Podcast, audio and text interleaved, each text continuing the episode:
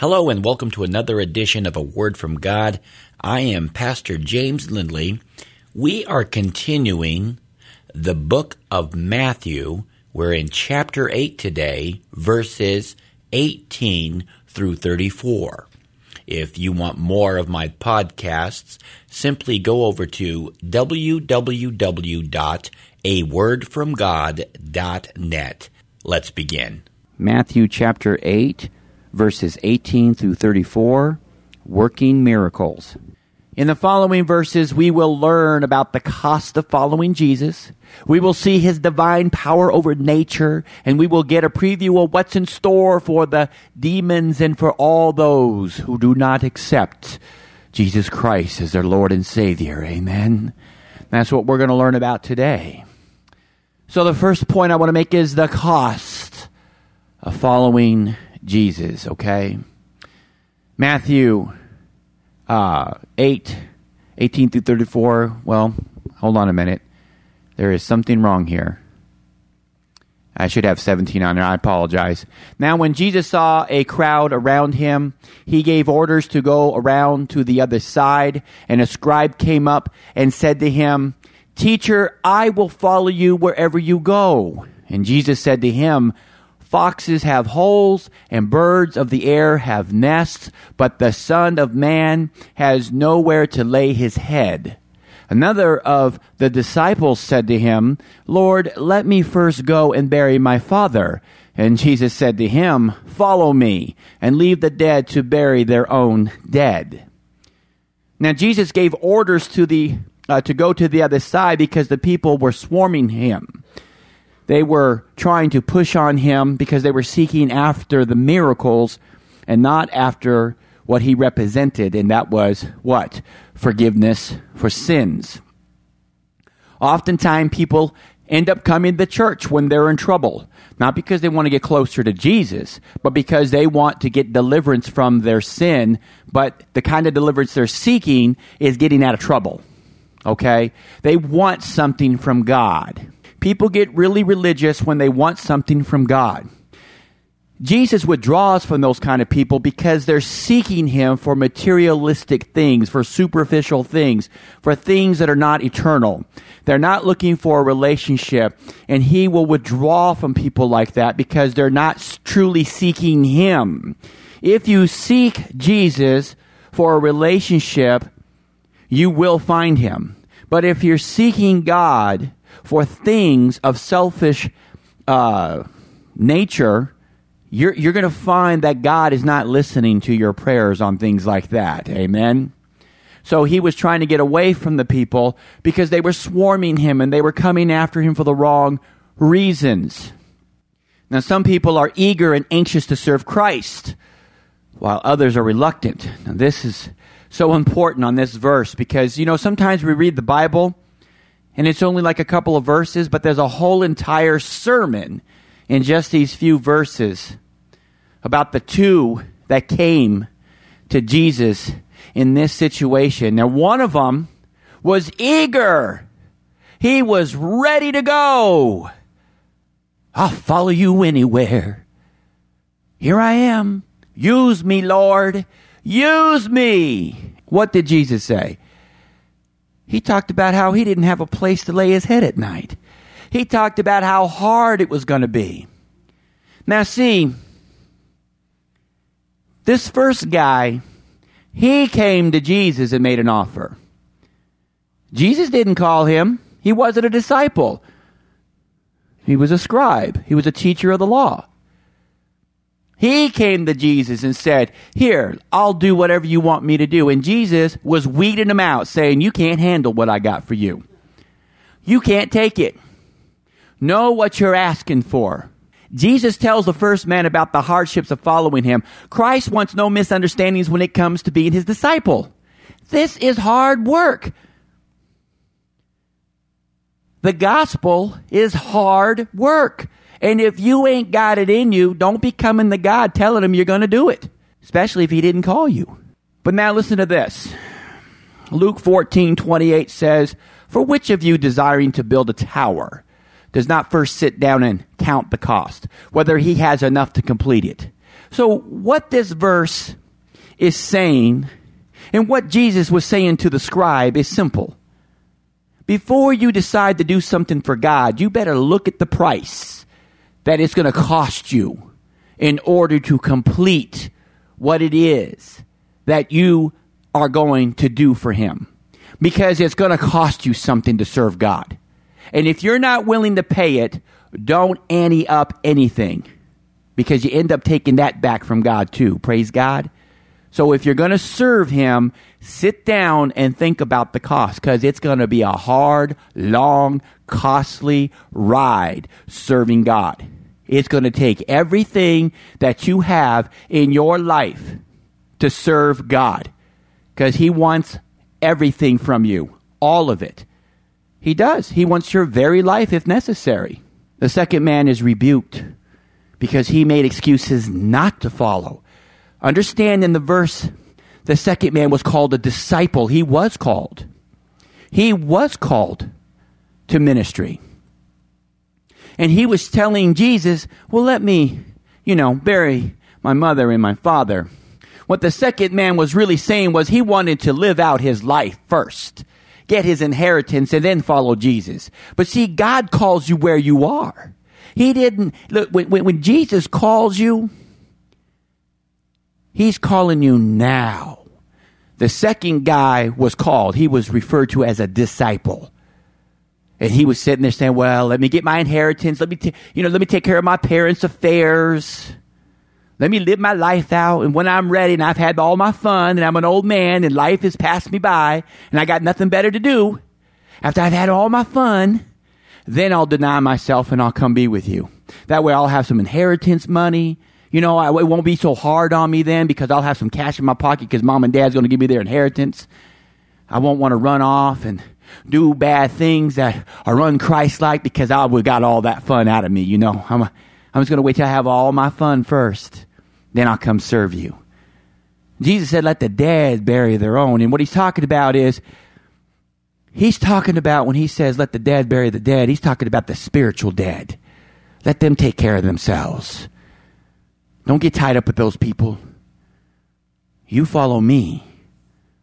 Following God. It's hard. And not everybody's cut out to do it. But if he's called you, and you ignore the call, it's going to be a lot harder not to follow him than it would be if you would just obey. Okay? Jesus demands that we give up things and even people in order to follow him. This is not easy, but often necessary. Luke 14 26, Jesus says, If anyone comes to me and does not hate his own father and mother and wife and children and brothers and sisters, yes, and even his own life, he cannot be my disciple. Jesus did not literally mean to hate anyone. In the Greek context, it means less devoted to or love less. You see, you're going to find yourself serving God one day, and someone's going to be interfering with your mission. Someone you love, someone you care about, someone you don't want to hurt, someone you don't want to depart from. But you know what? They're holding you back. They're hindering the work that God has set forth in your life. God still loves them too. The point is, though, are you willing to give up whoever it is in your life that has become an obstacle are you willing to give up anything that has become an obstacle in order to serve God? It's going to hurt. That's why they call it sacrificing. But listen what he says. If you don't, let's go back to the verse. If you don't love these things less than him, you cannot be his disciple. You won't be learning from him your learning will stop. Disciple means student, right? Once you start disobeying God, you stop learning from Him. He stops talking to you. He's not going to continue talking to somebody who's disobedient. He's not going to start talking to somebody again who isn't listening. And if you're not listening, you're not learning. And Christians fall into this trap all the time. They get comfortable where they are with God. They think they've learned enough. The one thing they're failing is love. You see, God's not trying to teach you every word in the Bible so that you're book smart. He's trying to teach you love, and love starts with self sacrifice. What are you willing to give up because you love Him so much and care so less for yourself that you want to see the work of God done in the lives of other people? People that don't even deserve it by your standards. Praise God. What is it in your life today that God has asked you? Give it to me. And you're saying, no, this is mine. And you can't have it. Then you will stop learning from God because He is going to stop you at that point and say, You've hit a roadblock. And you cannot be my disciple. You cannot be my student. You will sit here in timeout in the classroom, in the back of the class. You will hear the words, but you will not grasp the words. You'll have it up here, but you won't get it here because your heart is out of alignment with the teachings of the Messiah. Number two, Jesus calms a storm. This is the second part that we're going to go over in Matthew 8 23. Uh, excuse me, Matthew 8, verses 23 through 27. And when he got into the boat, his disciples followed him, and behold, there arose a great storm on the sea, so that the boat was being swamped by the waves. But he was asleep. And they went and woke him, saying, Save us, Lord, we are perishing. And he said to them, Why are you afraid, O you of little faith? Then he rose and rebuked the winds and the sea, and there was a great calm. And the men marveled, saying, What sort of man is this? that even winds and sea obey him. Notice the verse states that his disciples followed him into the boat. Sometimes we run into a test or storm when we are following Christ. Listen, the disciples got in the boat with him. Now you would think that the whole time you're following Jesus somewhere, it's going to be calm seas. But sometimes he will deliberately put you in a boat with him. And those seas will get rocky and wavy and scary. It doesn't mean you took a wrong turn. It means that Jesus is testing you. Why are you so afraid if you're lined up with Christ? But look, their faith was the problem. You see, you could say you trust Jesus all day long, but when that storm hits, how you react to that storm tells you how much faith you've got. Praise God. Christ was so exhausted that he was sleeping through the storm. He was worn out. Why was he worn out? Because he was doing what God told him to do. He was doing his ministry. But you know what? Christians today, we got to take a break, right? We only work on Sundays. Praise God. Right? Jesus works all the time. He says, My Father's always working. Right? So he was always working. He's out busy saving souls. That's why he was tired. Why are you tired? Because you stayed up late? because you partied too hard? I don't know. I'm asking. I don't know. But if you're not tired because you're doing ministry, you better go talk to the boss. You better go talk to the boss and say, Lord, I'm tired, but not because I'm busy doing your work. I'm tired because I'm doing everything but your work. That'll wear you out. There's another point to this. There was a storm going around all over Jesus, and he had so much faith he slept through it. Most of us can't even fall asleep when we got a storm going on. We just sit about thinking about it all night long. Jesus was sound asleep. They had to wake him up. He trusted the Father. And before he calms the sea, he takes a moment to rebuke the disciples concerning their lack of faith. I love the order of things.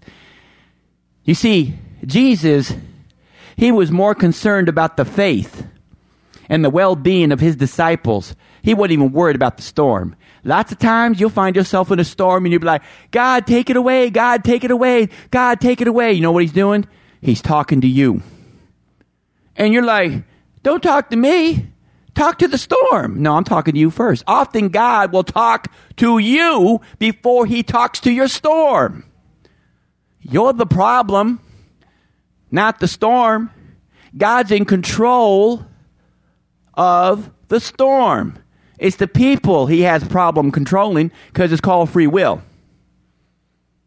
He talked to the disciples before he talked to the storm. Understand that the next time you find yourself in a storm and you're praying about getting out of it, Jesus is going to be talking to you about your faith before that storm gets calmed.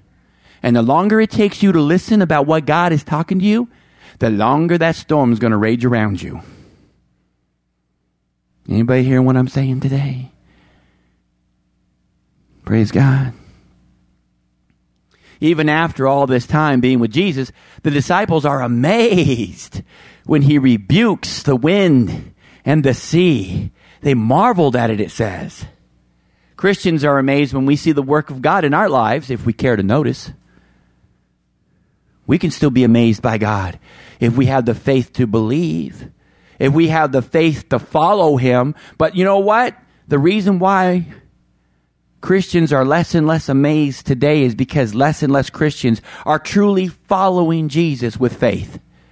It takes faith to be marveled by what God does. Because you know what? Faith gets you to follow Him so you can see the marvels that He's doing. But if you're not following Him, you're in the wrong place in your life. And you're not going to see any miracles happening in your life because you're not around to see them. You didn't follow Jesus to the miracles, you followed yourself to where you wanted to be. Number three, Jesus heals two men with demons.